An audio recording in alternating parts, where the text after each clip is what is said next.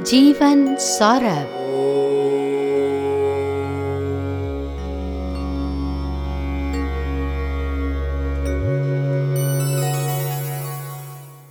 दक्षिण अफ्रीका से लौटने के बाद गांधी जी से एक पत्रकार ने पूछा, आप दक्षिण अफ्रीका में अपने प्रवास की उपलब्धि क्या मानते हैं?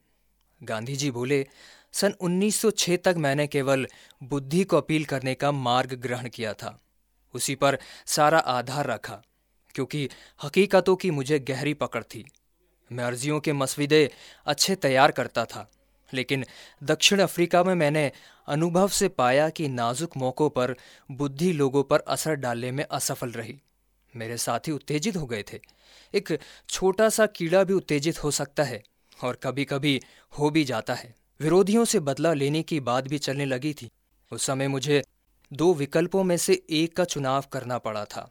या तो मैं हिंसा के साथ गठबंधन कर लूँ, या संकट का सामना करने का तथा कौम के लोगों में फैलने वाली सड़ान को रोकने का कोई दूसरा उपाय खोज निकालूं, तब मेरे मन में विचार आया कि हमें अपमान करने वाले कानून को मानने से इनकार कर देना चाहिए।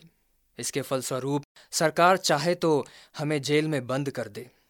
इस प्रकार युद्ध का स्थान लेने वाली नैतिक शक्ति सत्याग्रह या आत्मबल का जन्म हुआ। सत्याग्रह या आत्मबल को अंग्रेज़ी में पैसिव रेजिस्टेंट कहा जाता है। जिन लोगों ने अपने अधिकार पाने के लिए सुख दुख सहन किया था, उनके दुख सहने के इस ढंग के लिए ये शब्द बढ़ता गया।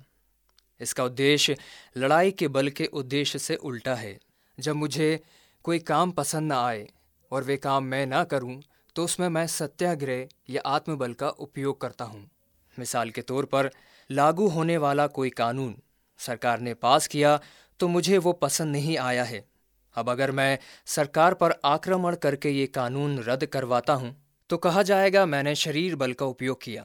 लेकिन अगर मैं उस कानून को स्वीकार ही ना करूँ और उस कारण से होने वाली सजा भुगत लूँ तो कहा जाएगा कि मैंने आत्मबल या सत्याग्रह से काम लिया।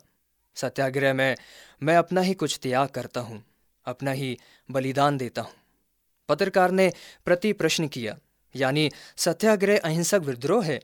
गांधी जी बोले हाँ आप कह सकते हैं, अहिंसक विद्रोह कभी हो ही नहीं सकता, पर मैं मानता हूँ मानव जाति के दलित और पीड़ित वर्गों के साथ होने वाले राजनीतिक तथा आर्थिक अन्यायों का सामना करने के लिए अहिंसा का मार्ग सबसे निर्दोष और फिर भी परिणामकारी मार्ग है।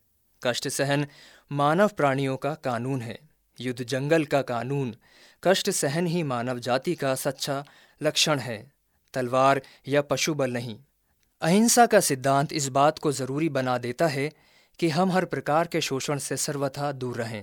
ये सब और लागू होता है, प्रकृति और पर्यावरण के संबंध में भी, क्योंकि अहिंसा सामंजस्य का सूत्र है।